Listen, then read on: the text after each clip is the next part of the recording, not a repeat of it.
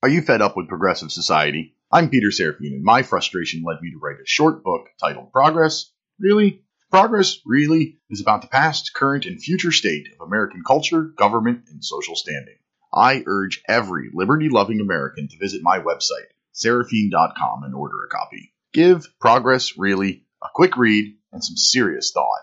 That was serafine.com, S E R E F I N E.com. Order your copy today.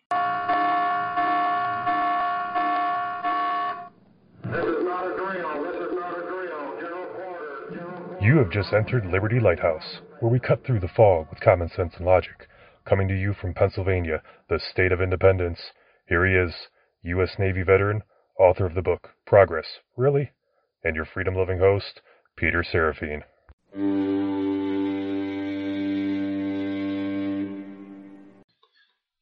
Hello, welcome to Liberty Lighthouse. I am your freedom loving host, Peter Serafine. You can follow me on Facebook and Twitter at P Serafine for both. You can check out the show's website, liberty lighthouse.com. From there, love for you to click the send a voice message button. Also, added a new forums page to the liberty lighthouse.com website. But more excitedly, the new way to reach the show is our new phone number 64 My Rights. That's 646 974 4487. Leave me messages. I will put them on the follow up to this show next week. Today, we're going to talk about congressional term limits. Got a whole bunch to say here, and I have to tell you that during my research, my opinion of whether or not we should have congressional term limits actually changed.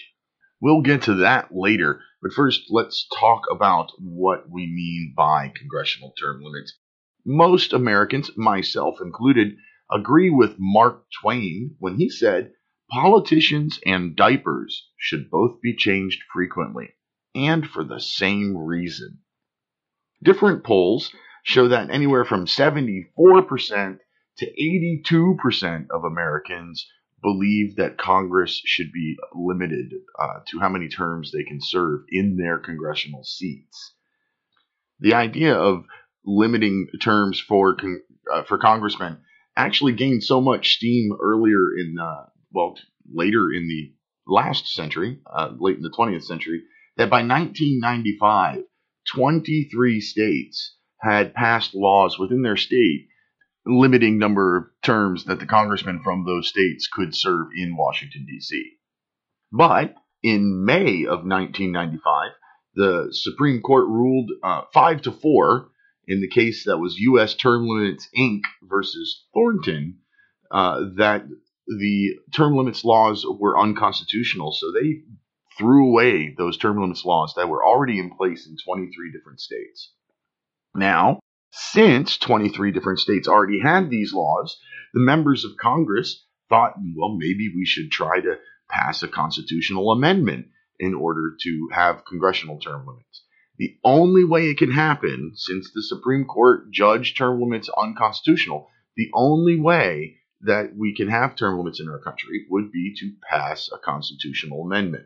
So, in 1995, three different attempts were made to pass a constitutional term limits amendment, and all three of them were defeated in the Senate. So now we are, you know, 24 years later, and Senator Ted Cruz has proposed yet another term limits amendment in 2019. He also uh, proposed one in 2017 that obviously did not pass. And there is absolutely no hope of Senator Cruz's new uh, constitutional amendment getting passed through Congress either, because our current Senate Majority Leader, Mitch McConnell, has said that he won't even allow a term limits bill on the Senate floor for a vote. That's uh, really going for what the people want, right? That's that's supporting your electorate there, Mitch. Up to 84% of the U.S. citizens want congressional term limits, and you're not even willing to put it on the floor for a vote. That what a way to support your constituents there. So, if the Congress will not pass an amendment for congressional term limits, what other choice do we, the people, have? Not a lot of people out there understand the uh, Article 5 section of the U.S. Constitution, but Article 5 spells out how constitutional amendments can be made.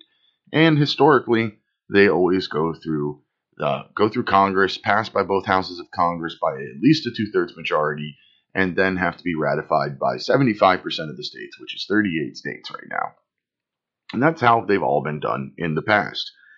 But there is another way spelled out in the Constitution, and that is referred to as a convention of states. Right now, there is a pretty big movement by COS Action, or the uh, Convention of States Project, to call for a convention of states. They want a lot of things, and one of the things that is has been suggested is term limits. There are many people that are concerned about a convention of states. They're worried that the state legislators will appoint people and they'll get there and they'll do the, the convention of states and the, the proposed amendments that come out of it will just wreck our constitution. Anything that the convention of states proposes still has to be ratified by 75% of these state legislatures or uh, state conventions. So, I mean, they still need the support of 75% of the states or 38 states to get passed. That's after having at least 34 states support and call for the convention. The states have the power to appoint the delegates that they send, and the ratification process, once uh, proposals are made, is still the same. So I really think that that fears uncalled for. If you're a big fan of term limits, after you've listened to this entire episode and you still want to push forward for term limits, well, a convention of states is probably your only bet. But with such a large majority of Americans wanting congressional term limits, why would Congress be so opposed to it? Why has it never been passed? And why is there absolutely no chance that it'll pass now? Well, a simple reason is that our Congress people, congressmen, congresswomen, all work on a seniority basis. So the longer that they are in Congress, the more power they accrue as they're there. Junior members don't really get to do a whole lot. Senior members get to do everything. Congressional seniority is a fact of life in Washington. However, in my personal opinion, it kind of goes against the idea of equal representation.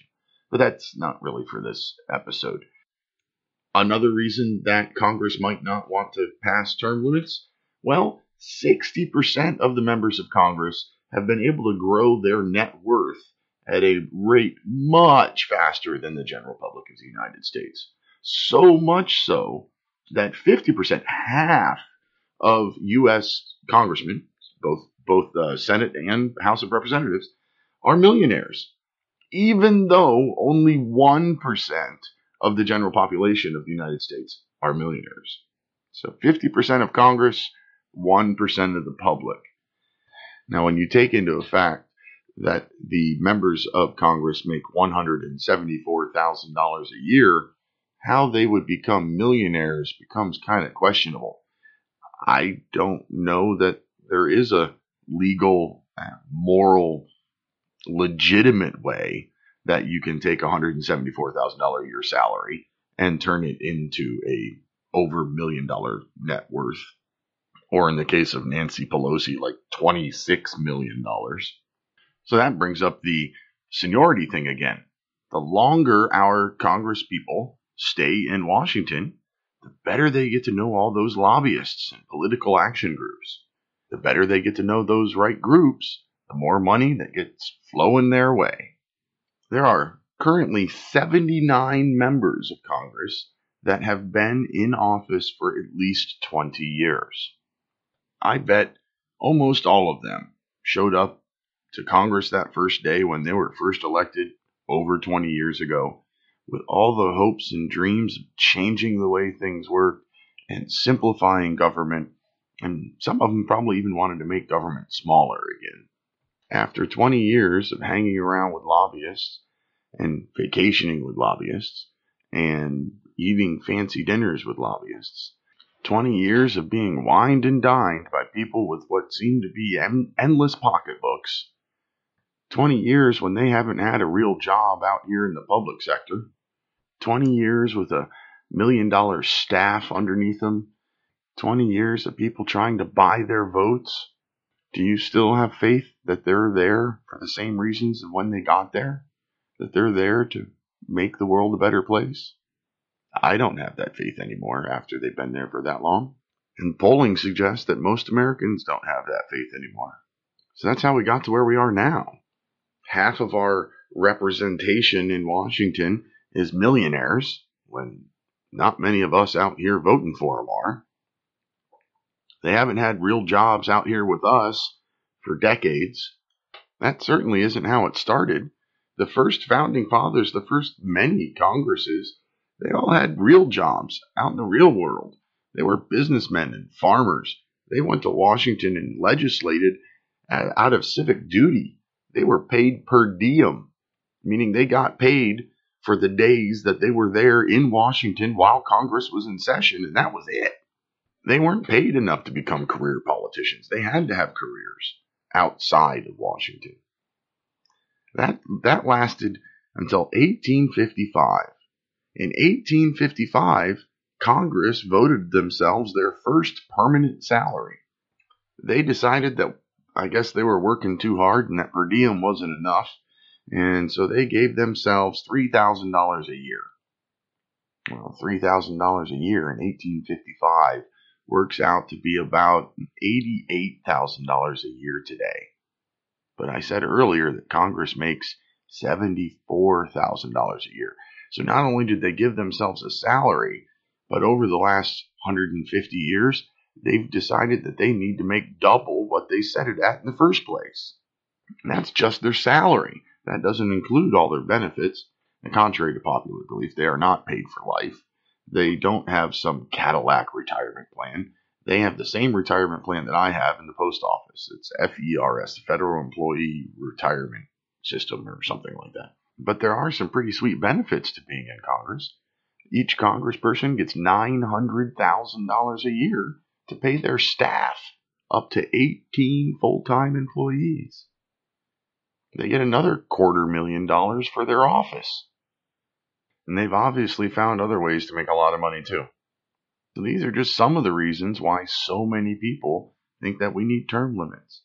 We elect people to office and then we just keep reelecting them and reelect them ad nauseum. I mean, there's a lot of people out there like me that think we need to turn over those congressional seats a lot more frequently than we do. Like I said at the beginning of the show, I've changed my mind about congressional term limits. I don't think we need the constitutional amendment to put term limits there. And I'm going to talk later in the second part here about why I think that's actually a bad idea.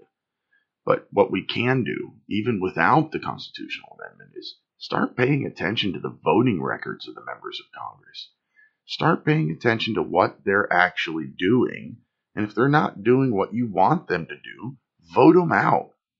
We in this country turn out much higher numbers to vote for our president than we do any of our Congress people. But it's the Congress people that write the laws. The president really doesn't have any power to write laws. He has the power to sign them or veto them. But Congress is the one that can go above and, and surpass a veto. So we really need to pay closer attention as a people to what our Congress people are doing. After the Constitutional Convention that created our Constitution, Somebody asked Ben Franklin, What form of government have you given us? And his answer was, A republic, if you can keep it. Oh, we're not doing a very good job of keeping it. We have allowed ourselves to be the subject class beneath the ruling class of, of our elected officials. All because we're, we as a people have become too lazy to look at voting records. So even though my opinion about whether or not we should have a constitutional amendment mandating term limits has changed, I still believe, like Mark Twain, we need to change our politicians and diapers often because they're both full of shit. Okay, that's enough for now. I'm going to take a break. When we come back from break, I'm going to talk about why I think a constitutional amendment is a bad idea and how I came to that conclusion reach out to the show, click the send in a voice message button, or call us at 64 My Rights. That's 646 974 4487. Leave me messages. I'll put them on the next show next week as a follow up to this one. Be right back.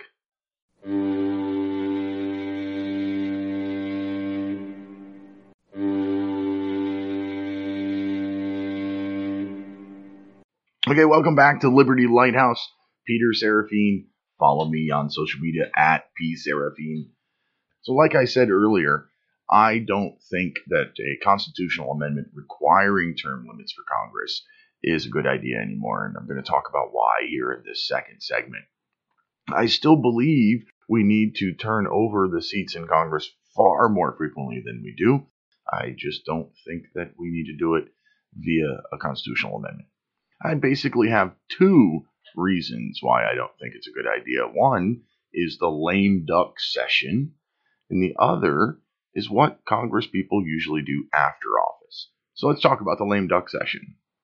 In any elected official, when they are on their final term, once they've announced retirement, or in the case of a president, once they've won their second term, well, they don't have to worry about being reelected anymore.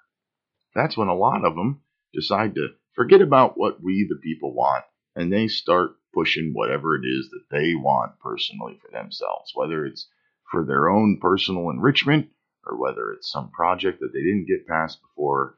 Now they think they've got a chance. They can burn all their bridges. It doesn't matter because they don't have to be reelected.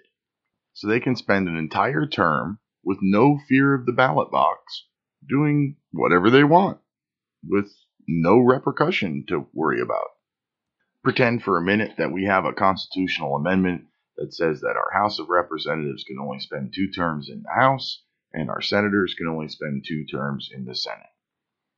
Well, unless that House of Representatives members on their second term thinks that they're going to run for Senate next time around, well, they're probably done with politics. They can do what they want, no fear. Same goes for the senators. They've got their second term they have six years to decide what they want to do. And they don't have to worry about us or they don't have to worry about their constituents at all pushing their own personal agendas for six years. We've got enough of that going on in Washington already. If we remove the threat of the ballot box, how much more is there going to be? Is it really worth that risk? Do we really want the people with the power to write our laws to be doing their jobs for an entire term with no fear. Okay, so that's the first reason, the lame duck term of office. The second reason is what do most politicians do when they decide to retire from politics? Most of them become lobbyists. They go working for the same people that have been winding and dining them. They take all of their political connections, all the power that they had while they were in office, and they parlay that into some big fat paycheck for some group that wants to get something accomplished in Washington. So if we've got a constitutional amendment limiting all of our Congress people to two terms, now we've got more people working out there as lobbyists, more people that are probably the bigger crux of the problem than the term limits themselves. They just go from being the crook receiving the money to the crook giving the money out. With lobbyists already being a big part of what's wrong with Washington, D.C., do we really want more people that understand the inside of Washington, D.C. out there being the lobbyists? And I mean more as in a lot more. Think about, say, like Nancy Pelosi. I said she's been in office for 28 years, I think.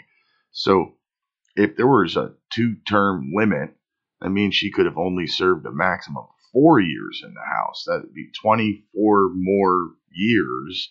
Her seat would have been held by six other people. That means six more lobbyists. When Ben Franklin said that we were a republic, if we could keep it, those were very wise words. If we could keep it how much do the House of Representatives really represent we the people anymore? How many of the people in Nancy Pelosi's district also have $26 million and haven't had a real job out in the world for 28 years?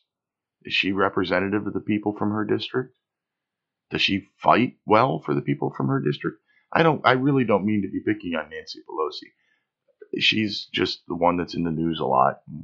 Pick up this information from. But it same goes true for any member of House that's been there for so long that they are no longer connected to the people that they were sent to Washington to represent. A republic is a government by representation, and it's we the people that are responsible for electing our representatives. We're not doing a great job of that anymore. We have lost our republic ourselves. It is our fault for not paying closer attention to who we elect and what they do once they get there. We already have the term limits in place that we need. those are called elections. The ballot box is how we need to do our term limits. But that only works if we, the people who are voting, pay attention to what the people we're voting for are actually doing while they're in office. Get rid of the ones that aren't doing what you want them to do and put ones in that will. So those are the two reasons that I've changed my mind about a constitutional amendment requiring term limits. I think the term limits need to be the ballot box, and that is new for me. I was a big believer that constitutional amendment to uh, limit the terms of our congressmen would be helpful. I now think it would be hurtful. But there's another reason. There's a third reason that many people use as an argument against uh, a term limits amendment, and that's the continuity of government. There are a lot of people out there that think that having members of Congress that have been around for a good long time is a good thing because it keeps government flowing. It keeps everything working, keeps the machine going. But is our machine really going? I mean, I personally think the continuity of government is a problem right now. The continuity, they they can't pass a budget on time. They drop everything and grandstand on partisan lines rather than sitting down and working with the other party and doing their jobs. So, I mean, continuity of a broken system is not necessarily a good thing. I think the continuity of government argument is probably one of the most common arguments against term limits for Congress people but I think it's a bad argument against term limits for Congress people.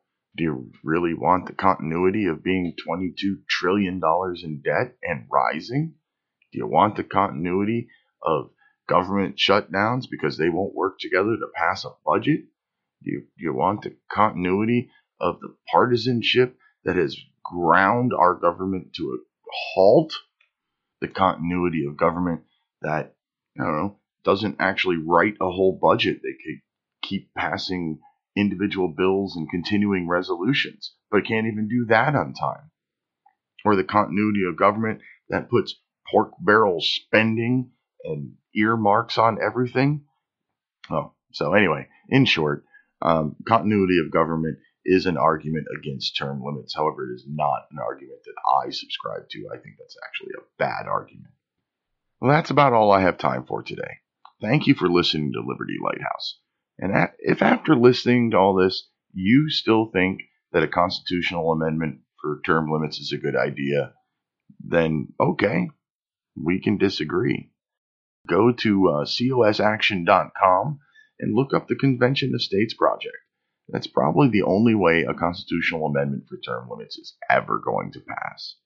If you already thought that constitutional amendment for congressional term limits was a bad idea, or if I've changed your mind and you now think that it's a bad idea. Either way, well, we got to do our civic duty and pay closer attention to who we elect if we want anything in our broken federal government system to change.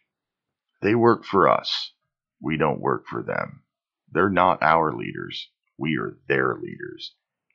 But we're not paying attention we, the people, have to pay a lot closer attention to who we put in Congress if we want to have any hopes of saving our rights and protecting our liberties. As always, click the uh, like, subscribe, share, follow button. Tell everybody you know about Liberty Lighthouse. I appreciate it.